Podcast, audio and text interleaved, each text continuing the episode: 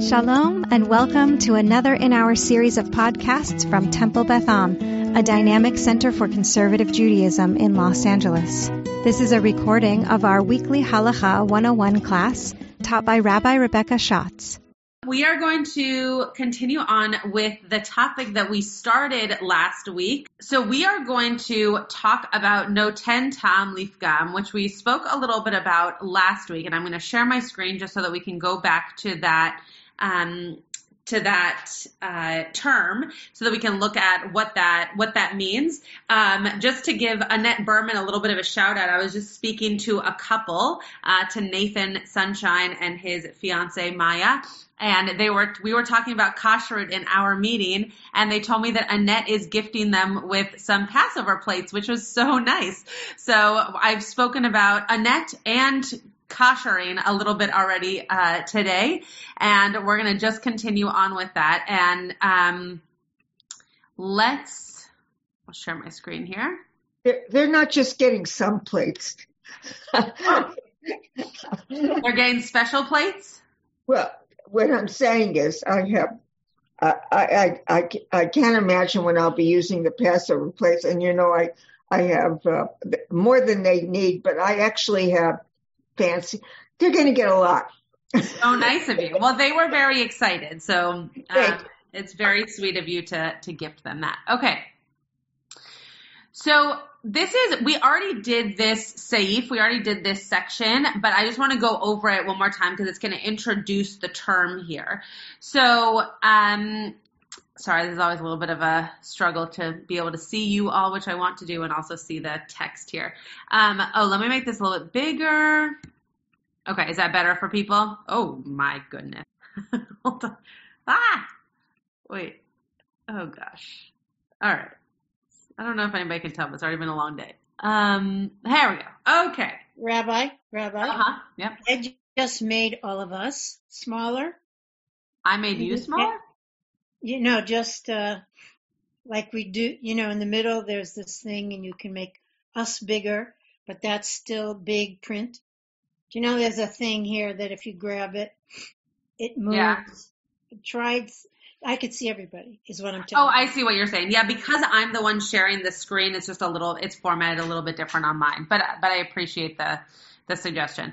Um, Okay, so Din Noten Tam Lifgam Bekalim. So this is actually the title of what we're going to be talking about here, and it says the laws of Noten Tam Lifgam, or giving a bad taste in vessels. So what does that mean? How do we get it out? How do we kosher if a vessel has a bad taste, etc. So what it says here, Noten Tam Lifgam Mutar.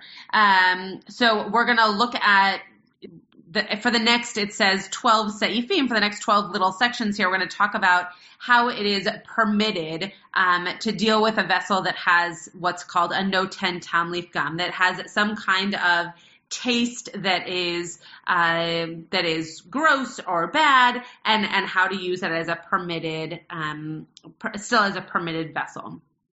So kadera, which is typically known as some kind of big pot, but it says here a vessel, she'ena bat yomo, that has not been, um, that it, okay, so let me read it one at a time. So she'ena bat yomo means that it, it is not bat yomo. So it has not been, um, uh, it has not been used. Let's put it that way. It has not been used in 24 hours. The the text goes on here to say in um, though this is not uh, a direct translation, it says meaning that the vessel has sat for 24 hours since the prohibited substance was cooked in it. So there have been 24 hours for it to sit on its own without you using it. So um, I used a vessel tonight to cook dinner and I'm not going to use it for breakfast or for lunch. I'm going to then use it again tomorrow night for dinner, or even better yet, I'll use it Thursday morning. I won't even use it on Wednesday at all. And then we know that it has sat for more than 24 hours um, this gives a detrimental taste, meaning if you let something sit out for 24 hours that once had food in it, it's going to now go bad, right? It's going to be a gross taste. It's going to, I like this as detrimental. Not sure detrimental is the right word, but you know, bad, gross. You're not going to want to eat it. But even so, the sages forbade cooking in it initially. So let me just find that in the um, Hebrew or Aramaic here. So Israel Chachamim Levashel Ba So the sages still said that you cannot cook in it from the outset, even if you know that that that the um, food particles that are left on it are gross. The sages are saying do not cook in it from the outset. Maybe from um, b'diavad, maybe after the fact you could, but definitely not from the outset should you be cooking in it. Yeah, Karen. This is not a washed pot. Correct. As of right now, you made something and you didn't wash it. You left Correct. We're going to get to that in a second, but yeah, exactly. So, um, Gzeira atu bat yoma. So this is this is us talking about specifically a vessel that has sat for 24 hours. Uh, whether it absorbed the taste, uh, ben beloa, right, kevolo, it's the same kind of word, me'isor uvalevashel ba, heter. So the, whether it absorbed the taste from forbidden, for, forbidden substance and you wanted to cook in it, or whether it absorbs something, says, oh, okay, yeah, uh, so permitted, and then it says uvein uh, vloa mechalav from dairy uvalavashel basar o apicha, which means um, or the opposite, right? Or lehafoch would be the Hebrew as opposed to the Aramaic here. So so whether it has taken in some kind of forbidden substance and then you wanted to cook something permitted in it. So, for example, if somehow you thought you had bought uh, kosher turkey bacon, but in fact you bought real bacon and you realize it after the fact. Now your treif pot um, had, you know, obviously had something in it that that is that is not permitted, that is isur, and you want to be able to cook kosher chicken soup in it. Or the other case is that whether it absorbs some dairy, it's a meat pot, it absorbs some dairy, and now you wanted to cook a meat stew in it, or the opposite, obviously, if it's a milk pot and it's absorbed some kind of meat. So these are the different cases that we're talking about here. Um, any any questions about this so far? We haven't really said anything. We're just setting out the different cases here. But any any questions on the cases in front of us? Okay. Uh, all right. And the people listening to the podcast are probably like, "What is she when she's moving them?" Okay, so I uh all right, I'm not going to be able to read the Hebrew and the English at the same time, so I'm just going to go for the English. But it starts with Yeshomrim. There are those who say that the negative taste, right, that disgusting taste created by the passing of 24 hours, so something that was not disgusting to begin with. So we're not talking about, remember I used the ketchup example last week in terms of someone who doesn't like ketchup or a taste that uh, that was some, uh, not a taste, sorry, a food that was somehow mixed with soap or something that has now become gross. That's not what we're talking about right here. What we're talking about is you leave a pot on the stove and you don't get to clean it until after 24 hours the food that's in that pot becomes gross. You're not going to eat the food that, you know, is now probably caked onto the pot.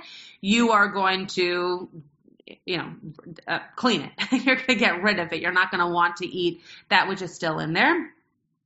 So there are those who say that the negative taste created by the passing of 24 hours is only relevant when the utensil is washed well and all the unwanted residue is removed. So this is the case of like a cholent pot, for example. You make, ch- at least this happens with my cholent pot. You make cholent you take the cholent out of it or the cholent all gets eaten. And now there's still like little bits of whether it's meat or beans or what have you in the cholent pot and they need to be soaked before you can really wash it out. You need to just soak the pot. So that's what we're talking about here. That if it, that it's being washed well, right? Soap, water, scrubbing, the whole, the whole gamut this is not, you're not going to go back in and then eat the cholent that comes off in the soapy, gross water, right? You're, that is now considered gross, going down the drain, not something that's going to be edible. And therefore, it's unwanted residue, right? It's, and it's become that way because you've soaked it for 24 hours. But if it was not washed well, and the unwanted residue is present. So it says that it's be'ain, right? That's the word in Hebrew. Let me just point it out here. Uh, right here, right? Hu be'ain eno. So what does that mean? That that it's been present there for for 24 hours. Those 24 hours does not make the the food stale, right? It's possible that something, though probably grosser than it was fresh, it is possible that if it was not washed, I don't think a cholent pot would be a good example for this, but roasted vegetables, right? So you make roasted vegetables on a pan and on a like a baking sheet and you forget one of the carrots that you roasted and it's still left on that plate uh, pan, sorry, and you see it 24 hours later. Now, it did it go bad? Probably not. Is it as good as fresh? Definitely not. Um, but is it disgusting? No. You could eat it, right? A carrot that has been sitting out for 24 hours is not going to kill you. Uh, and it's definitely not gross. It's not as good as it could have been, but it's definitely not gross. So though here it's using the words residue and and all those kinds of things and i'm using a carrot which is not residue is the same kind of idea right? We're, right now we're not talking about something that is washed and therefore becomes gross. We're just talking about something that ha- that is left out that is seen as residue or as particles that are, that are unwanted right? You for whatever reason that carrot did not seem to you to be one that you were going to keep to eat whether it got burnt onto the baking sheet or whatever, that it's it somehow has become less desirable. Um, it does not make the food pagum. It does not make the food gross. Okay, before I go on, we're now kind of like in the weeds, so to speak, on this. So, any any questions around this this case? Yeah, Tybal. Um, different kind of question, but at least my mother, may her memory be for the blessing, had a custom. She had a blintz pan, that she made blintzes in and it never got washed. Oh. It because it's I mean I can't even lift it with my injuries. It's heavy, it's iron, yeah. it was seasoned. So I, I don't even know that it's a question, but it's just interesting to me. I assume that was her tradition that my mother's line, it was not unusual to have a blintz pan or something like that was never washed. I'm just wondering if the fact that some things don't get washed, I mean, you're not going to use a blintz pan, which is dairy for whatever, but is that going to create some additional complications? It's a great question. Um, the question comes up very often in terms of, um, I, oh my gosh, what are those skillets called? Um, Crepes would. Oh, I was about to say it is cast iron, and it. I guess I don't know if, if anyone knows French. Maybe crepe crepe pans don't get washed either, but.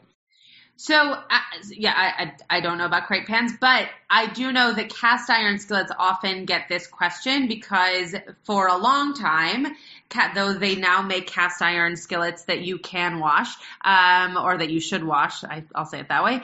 Um, for a long time, cast iron skillets were meant to to kind of maintain that which cooks in them and continue to have them be seasoned. And instead of washing them with soap and water, you would let them dry, wipe them out, kind of uh, season them again with oil, um, and have it be something that that was quote washed that way. Uh, and so people often ask, can you kosher that? Is it something that that contains a taste after a while, et cetera, et cetera? Um, the I don't think that that's what they're talking about here, um, but it is it is a case in which you would want to know the the material of a pan or a or a pot um, in terms of how it is cleaned and whether or not this idea of pagum is something that would be more problematic or less, right? Something that is uh, pagum on a porous substance is going to be more problematic, especially if it's an if it's a trafe um, item of food as opposed to just an unwanted type of food, um, versus if it happens on glass, which I know is not your not your example, but um, I just figured I would I would throw that in there that the type of material does depend on how serious or not this idea of pagum is. Um, any other questions or thoughts? or comments before we move on and make this a little bit more complicated? No? Everybody sufficiently confused so far? Yeah, okay, great. Uh, okay, I'll try not to make you more confused, but i am happy to spend. This is this is a this is a complicated seif, so I'm happy to spend a lot of time on it if if we want to. So a, a, bunch of credible sources, the Rashba, the Tur, and the Ravad, um, all say what the Ramah is about to quote. So it comes from a bunch of different different rabbinic sources, um, and and this is what what the Ramah has picked up. Nevertheless, if there is 60 times, remember we talked about batel b'shishim, so something being uh, nullified in a six as a 60th of a dish, so in 60, that's what they're talking about here. So if there is 60 times the food which is present, be'ain, meaning within the mixture, is all permitted because that which was swallowed in the walls of the pot became stale and do not require bitul. So again, we're talking about a porous type of pot in this case, right? The walls of a pot, um, that the, the, because of the mixture being more than 60, um, the mixture is okay because that 160th of pagum material or that which you didn't want in the mixture to begin with um, becomes stale, so to speak, right? It, it gets whether you want to say like washed out or absorbed or whatever, it is taken over by that idea of batel b'shishim, of 160th of this mixture. Um, it also comes up, I guess, earlier on in Siman 95. There are those who say when cooking sharp food, so garlic, uh, onions, jalapenos, I'm sure other things that I can't think of right now. We don't say the food swallowed in the wall has a status of stale as it says earlier on. So if um, if you are using sharp foods in a pot that is more porous, we don't call it pagum just because it is be, it's being absorbed more um, readily by that item. It's a it's a whole. Uh, I don't know if they would use the word category, but it's a whole different uh, idea of cooking sharp food, which is why if you're cooking onions, you want to cut them with a meat knife if they're going into a meat pan. Same with dairy, dairy knife, dairy pan, et cetera, et cetera, because we believe that sharp foods are foods that take on the taste of other things more easily, uh, that, and they absorb those tastes and therefore transfer those tastes. Uh, so you you choose to use the vessels and the cutlery that go together, as opposed to like a pareve you can use a pareve knife to cut carrots, for example, for a beef stew and not and not be worried about the transfer. Um, and yeah, Mike, go ahead. So, if I'm understanding this correctly, are you saying then that even if the pot is not clean, if you use it to cook and the volume that you put in is more than 60 times the volume of whatever may have been stuck to the pot, then it does not affect the kashrut of it you can still eat it. Correct. Okay. Correct. So if if you know, uh, mm, I'm think of a good example before I just say one. Um, if there's like a tiny bit of chicken, right? If you browned chicken at the bottom of a skillet, and now you're going to be making, um, God, uh, Cholent. soup. Sure, or like split pea soup, right? That you're not trying to make meat you don't have to be worried that that chicken has now come into play into that soup, right? It's it's become pagum. Um, you might choose to eat it on meat in meat bowls because you've made it in a meat pot, but it's not considered a meat stew or a chicken soup uh, based on that little amount that was at the bottom of the pot. Does that does that make sense? Yeah. And that's true even if you, even though you've intentionally put it in, knowing that there's something in there. I mean, you can see it's not a clean pot when you put it in. So, so it is. The the nice thing about me doing this from here is I could go grab a pot. I mean, there there is there is the case in which it is a clean pot. It's just that there's still like browned whatever from when you put oil and a piece of chicken on the bottom of that pot, the pot is clean, right? If you touch it, if you smell it, if you right, it's it's a clean pot, but it has been stained by that which was put on the bottom of it. So it's in that case it is a meat pot which is why you put chicken in it to begin with but it's not the case that that meat is going to come out as uh, as a part of the food in into the soup that you're making next okay. especially if you haven't used it for months now again if i were to make soup in a pot that that had chicken in it ever. I would use meat bowls to serve that soup, but I wouldn't necessarily call it a meat soup if it doesn't have meat ingredients in it. It's it's kind of like talking about dairy equipment, right? Like if you if the Oreos are not actually dairy, but they're made on equipment that that made dairy items before them, they're not they are part of in terms of ingredient, but not necessarily a dairy free item. Uh, Diane and Bob. Uh, Got to find the mic button. Uh, let me put it, ask it a different way. Let's say that I cooked chicken soup in a pot. Okay. Cleaned the pot, put some water in it, brought it to a boil, dumped in some frozen peas. Are the peas meat? They dairy? They par? So if you if you used it within 24 hours, I would say they're meat. Okay. Because you haven't let the pot sit for enough time for that for the meat to either be absorbed or to just be completely cleaned out to begin mm. with. If you, um, uh, I'll actually give you a real life example. I have a, I have a, you know, steel, stainless, is it stainless steel these days? I, I have a stainless steel pot. Let's call it stainless steel. Who knows? Probably stainless. Okay, great. There you go. Um, I have a stainless steel pot that is meat for all intents and purposes. I, I've never made something dairy in it, and I have made chicken soup um, in it. There is no residue from any kind of anything in that pot for me to, without knowing my own kitchen, be be sure that it is meat versus dairy. Meaning, like it doesn't look like my cholent pot looks in terms of of use.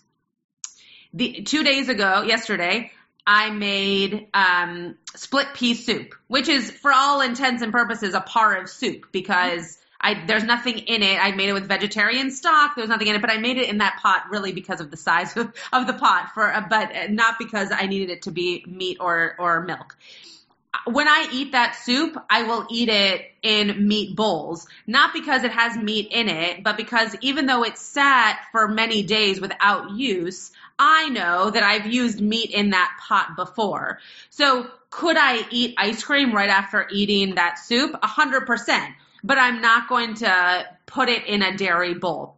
If you were to use, if I were to have made chicken soup, do what you said, you know, clean it out, put hot water in it, make peas in it, because it hasn't sat for long enough, it, it would seem to me that you are basically boiling hot water with chicken residue, right? Like with, with some kind of meat substance still present most likely. And so I would call those meat, meat peas. I don't know if that's a real thing, but, um, that you would then not only eat in meat vessels, but only eat at a meat meal and not mix that with dairy. So the time, the time in between the vessels does really make a difference.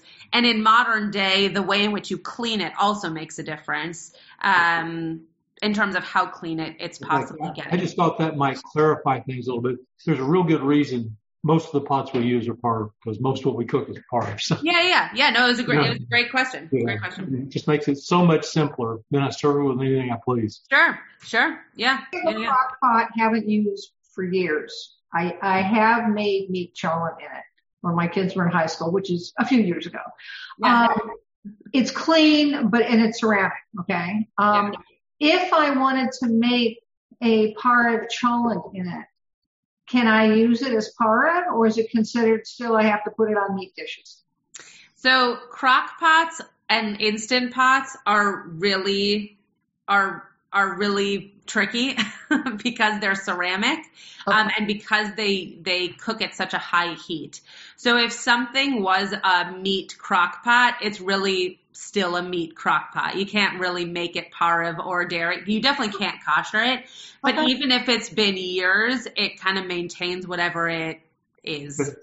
Okay, that's fine. Yeah. I'm Yeah. just asking. But but you can make a like if a veget I, I could ask my brother who's a vegetarian if a veget or maybe someone here could answer this as a as a staunch vegetarian if you are vegetarian and you feel comfortable eating food that is vegetarian that is made on you know a meat grill or in meat you know meat pans then yeah you totally can have a pareve cholent but I wouldn't eat it in pareve bowls or dairy bowls. I would still eat it in meat bowls because Right. it's still being made in a meat vessel. Got it. Yeah. Okay. Thank you. Yeah, sure. Tybal, Karen, and then Annette. Um, I'm sorry. I'm sorry that I lost track of the pronouns. When you said you wouldn't eat it in a certain kind of bowl, I thought you meant ice cream. Does that mean if you had ice cream, even though ice cream is dairy, you would eat the ice cream in a par because you just had the peas, the, the soup? No, I lost track of the pronouns. Yeah, yeah. Which- Also, I'll explain it one more time. So if I eat split pea soup that I made in a meat pot um, tonight for dinner, even though it's a pareve soup, I'll eat the meat soup. Uh, sorry. okay.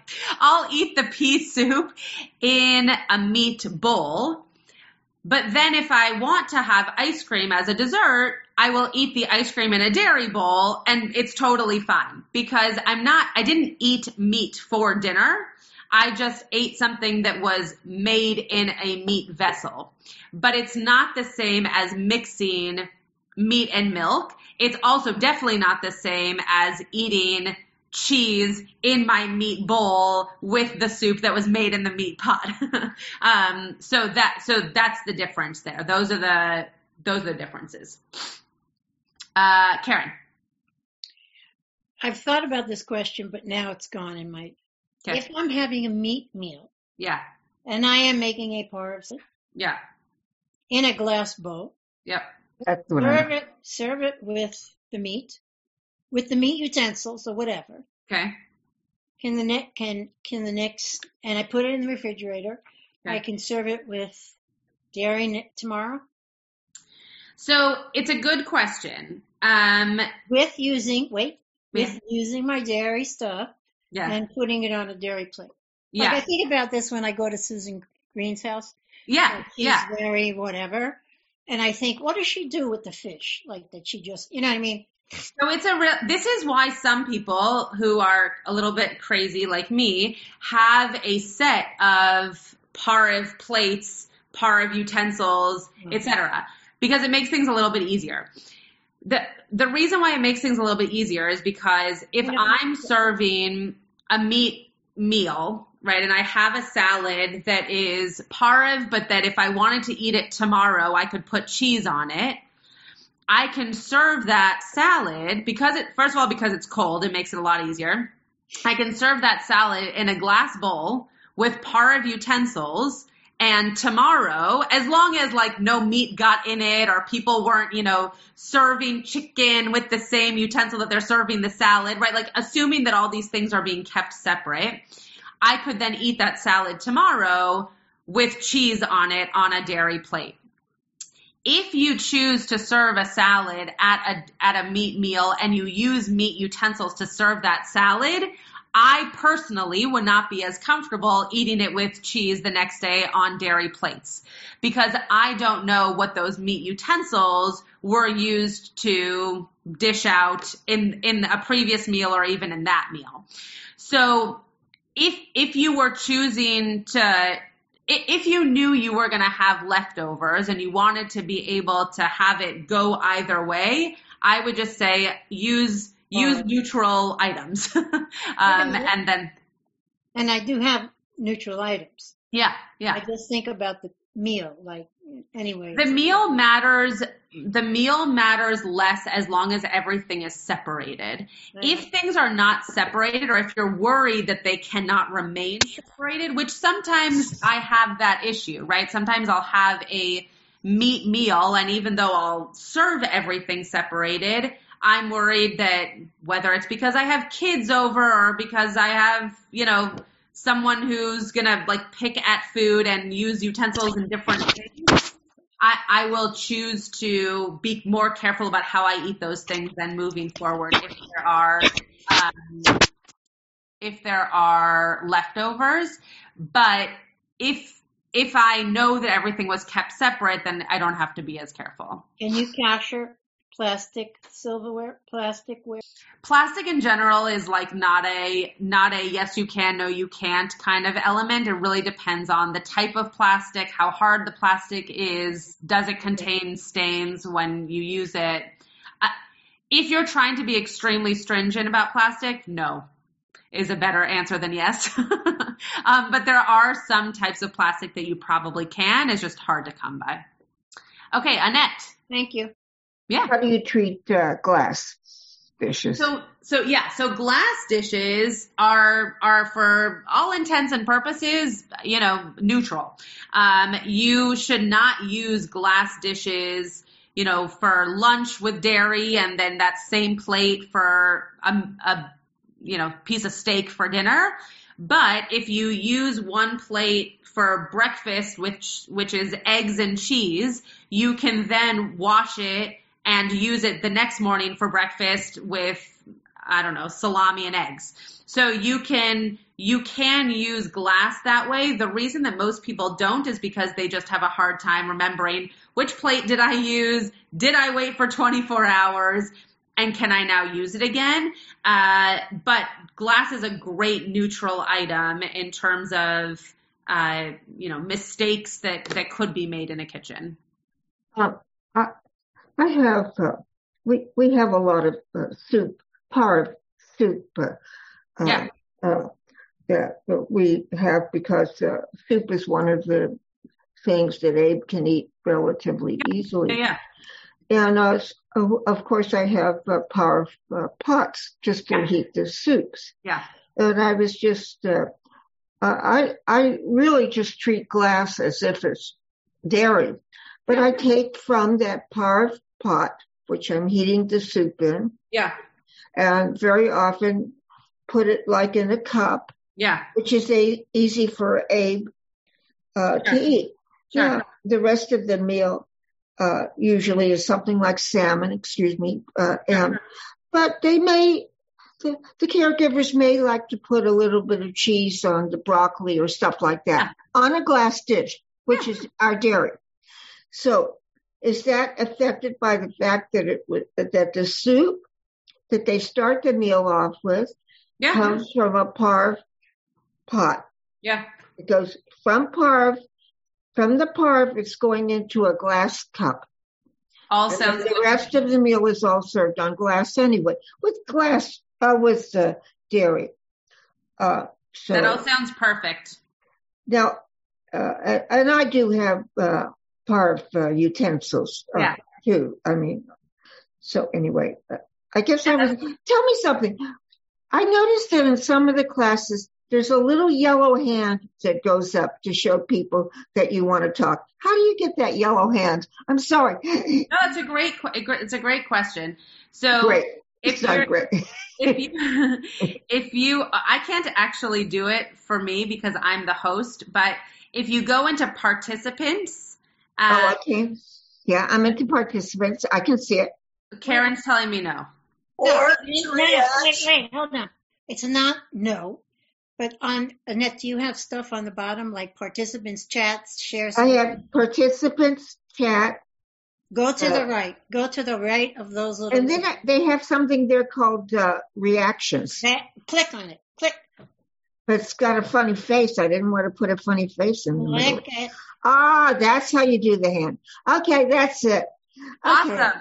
now, uh, no, I'm sorry, and I guess I have to mute my mic because something here is making noise. Oh, don't worry about it. You're doing you're doing great. All, all, those questions, and you taught. I'm sure you taught somebody something about how to raise a hand. So that was somebody may have a par of hand. That a of hand, yes. Yeah. So this is a uh, parve hand, dairy hand, meat hand. Yeah, exactly. Yeah. That's what this is. Very important. Yes. Okay, Tyval. Um, I just wanted to say that when you just went through all that, it reminded me of my explaining to someone about how people who took keeping kosher seriously were in great shape for the pandemic for thinking about transmission. well, I'm glad. I'm glad. Uh, I'm glad we can be entertaining and and educational in all ways. Um, okay.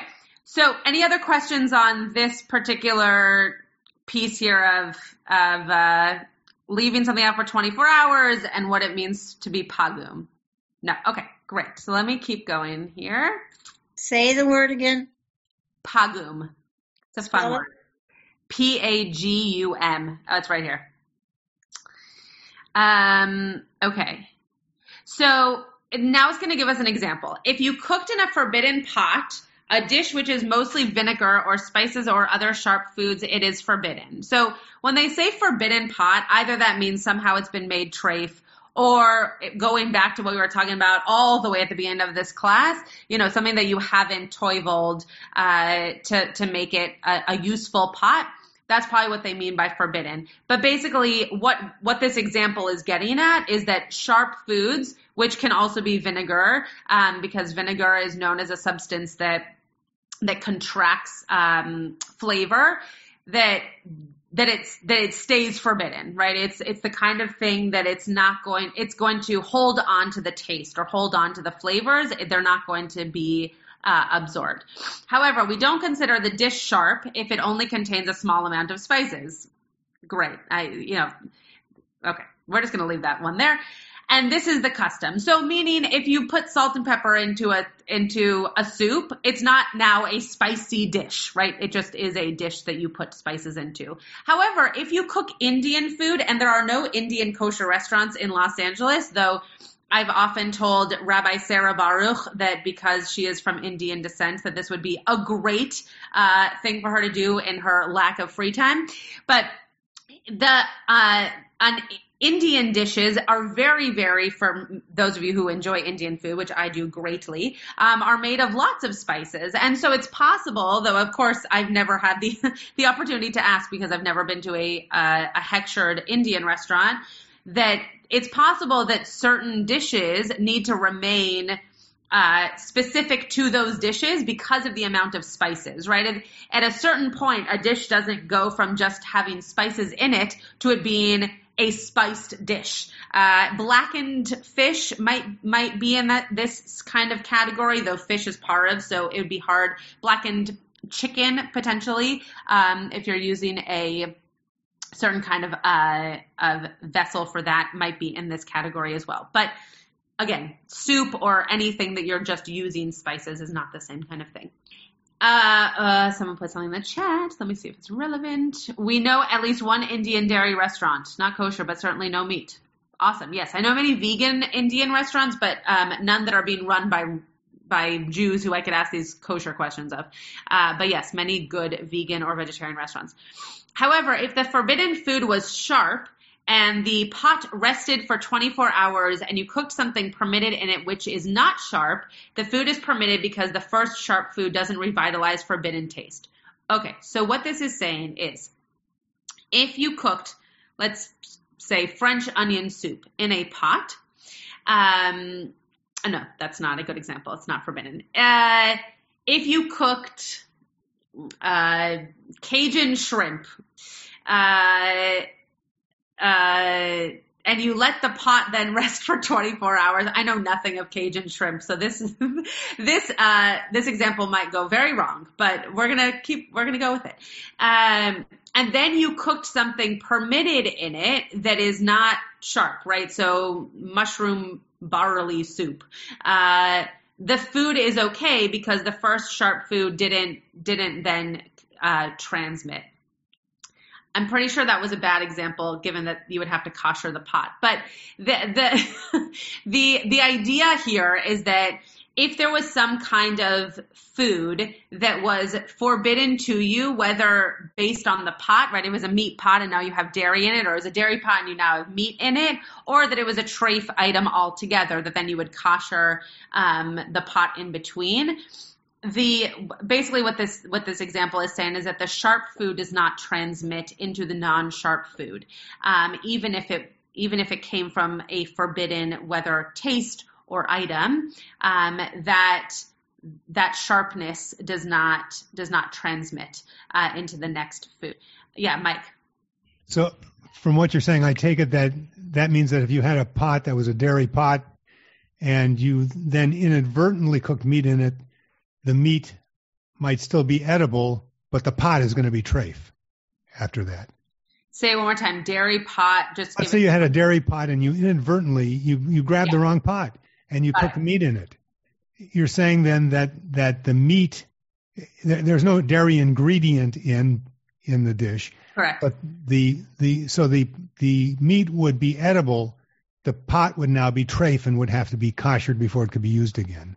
So the pot would definitely have to be koshered. It would depend, I think, on how recent it was that you used the pot, whether or not the dish would be edible. Uh, okay. Um, because if you made if you made something within those 24 hours, it's quite possible that you couldn't actually eat the meat because it's as if you mixed the meat and the milk. Um, it, de- it would depend on a lot of things. It would depend on the, the hours. It would depend on the type of pot. Um, I think this is very specifically talking about a food that would, in all other cases, transfer. So, like an onion or garlic or jalapeno or something, as it's calling it here, sharp. Um, and basically, it's just saying that if that sharp food was put into a forbidden pot, it doesn't then make the the for the food forbidden. Like the, the sharpness of the food does not transfer the forbiddenness of the pot, but mm. rather that food itself remains forbidden and the next food cooked in it would not be. Does that make sense? Yeah, I, I understand what you're saying. Bonnie's shaking her head. Um, I'm trying to think of a good example if you have a pot before you toivel it, um, and therefore you expect that pot to not be one that that is fit for use, so therefore forbidden to you. If you cook, if the thing that was cooked in that pot beforehand is now a forbidden food because you wouldn't you wouldn't eat something that hasn't been uh, made in a pot that was toiveled. After making it not a forbidden pot to you, the next food that you make in it d- does not contract any of that um, status. Does that make more sense? Okay. Don't, you don't have to toivel it in between if it's never been toiveled before. No, no, you do, you do. You do. So that's that. That's the step that would then make it possible to even cook the next item in it. Yeah, it's not saying that here, but I think it's implied. I could look into this. Um, this citation here. Let me see if it's any more clear. And um, no, it's no more clear. I mean, it, it says exactly what we just said. Um, but I think I think that's what it's getting at. I think it's just saying that. Um, well, what I just said, I don't have to say it again. uh, any other questions, thoughts, comments? Real French onion soup has a meat base, right? Correct. Uh, thoughts, comments? No. Okay, let's go on to the next one. Okay. Oh, so the next one's all in Hebrew. Let me see for a second here. Um, though I'm happy to to translate. Let me just see if we can for because we don't have so many more minutes. Okay. All right. So I will um, I will translate this next one. Um, okay. Uh, Let me see how to see you all and the text. Okay. Uh, Okay, so a kadera, so some kind of pot, havlo amevasar v'chalav, im kodem she'avar laila achar. So echad, excuse me. So a, a a pot that has swallowed up something from from meat and from milk if it was before the night uh, a, a night beforehand. So meaning it wasn't in the same day chamamova maim. So and you and you boiled in it water. This actually might be the same case. I forgot who brought this up, but this might be oh the peas, right? This might be a very similar case to the peas. We'll see in a second.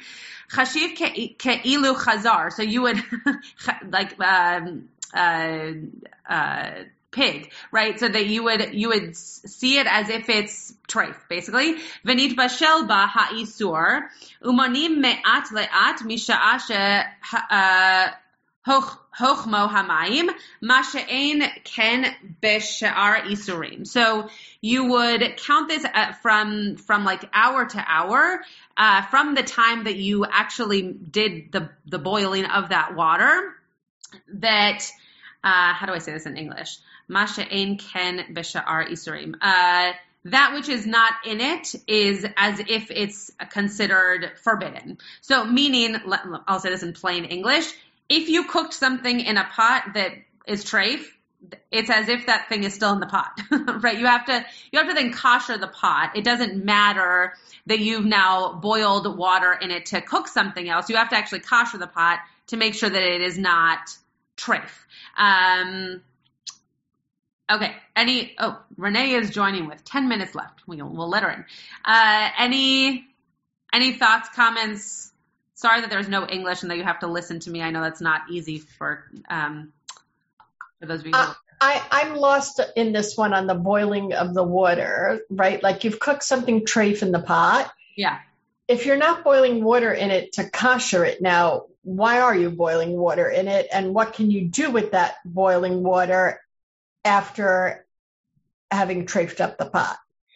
Yeah, it's I can't answer what you're doing with the boiling water. Maybe you're making tea. Maybe you're making soup. Maybe you're taking a shower. like back in the day, they would boil water for a whole host of things. I don't. No, think- right, right, right. But my my question is like, how can you like if the if it's trafe like, can you use that boiling water for whatever? Per- I mean, I suppose for a non-cooking purpose, like. Yeah taking a, a, taking a bath or cleaning your yeah. floors or whatever. But you couldn't you eat that drink that water or use that for cooking now after having cooked trafe in the pot. Correct. Correct. That that's for sure. You couldn't you definitely couldn't use it. It doesn't seem to be saying that you are using it to kosher. Now it's possible that that's what's being implied. I can look to see if there's any commentary for us to oh, halacha what's what is grace is interesting. Um, okay, well, I don't. I don't know what that is. So we're gonna we're gonna go back to the Hebrew and see if there's uh, see if there's commentary that I can help you with here. Um, not, none of these are going to be commentaries are specifically helpful on that. Um, it's a good question. I don't. I'm not really sure what the what the the boiling water would be for.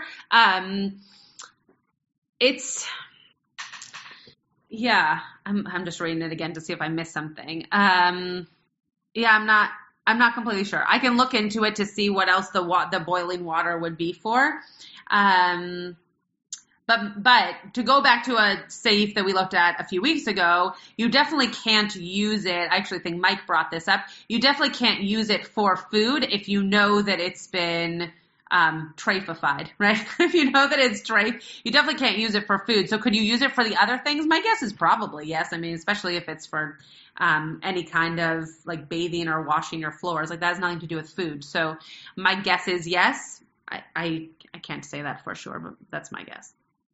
Um, let me try to do something very quickly because I feel like for those visual learners that just hearing me translate, it's not going to necessarily get into your get into your brains in the same way, let me just try something very quickly, which I haven't tried before. Um, I didn't expect us to get this far today, so I would have I would have just prepared written out translations. Uh, had I expected us to get here? But let me see if this will be helpful for the next few minutes. Which seif is this? Just yell it out. Okay, I found it. It's not going to be easy for me to um, to share because it's very small. Okay, Norm said, after my cousin Rose had a. Do you want me to read this out loud? you can. Okay, I just wasn't sure. I wasn't sure if that was okay with you. Okay, after my Rose, after my cousin Rose had a stroke and was utterly senile, I needed to determine which dishes, utensils, and cookware were milchik and which were fleshik and so forth. She looked at me. Oh, mm. she looked at me like I was ignoramus and said, in essence, "Of course, there's milchik and there's fleshik and pesadik. It's in the is in the closet." It was virtually the only thing she remembered. Enabled everything for the caregivers, but they messed up anyhow. That's awesome. I love that. Uh, fantastic. Yeah, I mean, people remember these things, right? Like kashrut even if you are not going to keep Shabbat, not keep the holidays, right? Israelis even who are the most secular Jews, kashrut is like a huge deal and you remember every nook and every cranny of what's kosher and what's not kosher and which is a meat pot and which is a dairy pot, right? It's very important to, to certain people. Um, so that's a very sweet story and, and makes a whole lot of sense. Um, Okay, I'm not gonna be able to show you the Hebrew and the English at the same time. Um, so I'm just gonna I'm gonna show you. Um, well, actually, yeah. Okay, I'm just gonna read this next seif. Uh, just to well, okay. For, first, let me let me read this seif that we just did in Hebrew um, in English, so you can hear it just one more time in um, uh, in a written out translation as opposed to word for word. But it but it says here a pot that has absorbed meat and milk. Uh, it says it if before a night has passed, right? So again, it's uh, t- within 24 hours. They heated water in it, it's counted as if he's again cooked the isur, right? So that's what we said before. It's as if they're using a little bit of different language in the Shulchan Aruch, but it's as if he's it's as if the cook the treif has been cooked again. So from there, we count the 24 hours from the time the water was heated. Um, and then what this is adding into play is this is not the same case with other isurim. So for something that was not meat and milk together, it would be a different case. Uh, that wasn't written in the Shulchan Aruch, but it's adding it as part of the translation. That it would be different if it was just you know, meat that either wasn't kosher or meat in a dairy pot, but the fact that they were put together and then boiled and then you're boiling water on top of that, now it's a whole different kind of category of isur because they're, they are together and you're you're like solidifying it by by boiling that water one more time. I'm sorry, Joanna, that it doesn't say anything about the the reason for the boiling of the water, but I can I can look into that a little bit more. Um, but now all of a sudden the seif makes sense to me because what the seif is really about is when does the clock start on the 24 hours? Oh, sure. Yeah, if that's what wasn't clear from before, then yes, then then I'm glad that it's that that that is clear. Yeah, it's from it's from that second boil, right? Because you, you're, again, you're like solidifying that that meat and milk was not only cooked together, but now you're boiling on top of it. So it's as if it's being like mixed again, so to speak, um, within that, within that same pot. Yeah, great. Okay. So this is the next seif. Again, I'm just going to, um, let me see if this is easily in on. Oh, you know what? I'll, I'll put it into the chat so that those of you who are visual can can see it and then I'll read it. Okay, so if if just a little bit oh now I can share my screen. Wow. We are we are technically challenged tonight, folks. Sorry about this. Okay. Let me share my screen in the Hebrew and we can look at both at the same time. All right, so we're looking at number five here. Seif Hey. Okay. So even a little bit of an isur. So isur mu'at, meaning it doesn't matter how much it is, but even just the smallest amount absorbed in a vessel that isn't normally used for a bit of heter, meaning something that is permitted, in order to impart this taste into the thing that is permitted. Um, uh, this is going to be very complicated to get through in three minutes. I'm just trying to decide if I should stop or not. um, Okay, we'll do the first part of this and then we'll do the second part next time. So, Isur Mu'at Shaniv Ala Bikli. Shedarko. Okay, so a little bit of Isur that was absorbed into a vessel in the way that it is normally used. So, uh, that's like your cholent pot, right? So you're using a cholent pot somehow a little bit of dairy gets into it, but it's been absorbed in the way that it would normally be used. So you're making cholent, right? So it's it's being absorbed in the same kind of way. Um, uh, so in the way that you would only use it for something that is permitted, um, sorry, beheter mu'at, so that you would use it uh, to to use this taste in that which is permitted in order that you would use it Um, yishtam shubo kamo ragdola, just like you would use it in a larger pot. So now we're talking about amounts. So a little bit in a bigger pot. Um, behold, it's permitted to use it, even though it's within that 24 hours. Um, as it's not possible to come to impart taste. Okay, so that's where we're going to start. Stop, sorry. So it's not possible because of amounts, right? That's what we're talking about here now. Whether or not it's it's a permitted food or a um an isur, a uh, a not forbidden. Forbidden. Thank you. Cheese. Uh, forbidden food. Um, it's talking about amounts in a larger vessel, right? So now we're going to get into the uh, minutia, pun intended, of how much is is going to create a forbidden situation versus permitted, even if being used in a permitted way in a permitted vessel. We're not going to finish this one because it's going to get in, it's going to get complicated, and I'll I'll provide a better translation next time. Um, but I'll take Renee's question and then we'll and then we'll move on next time at this at this seif. You're muted.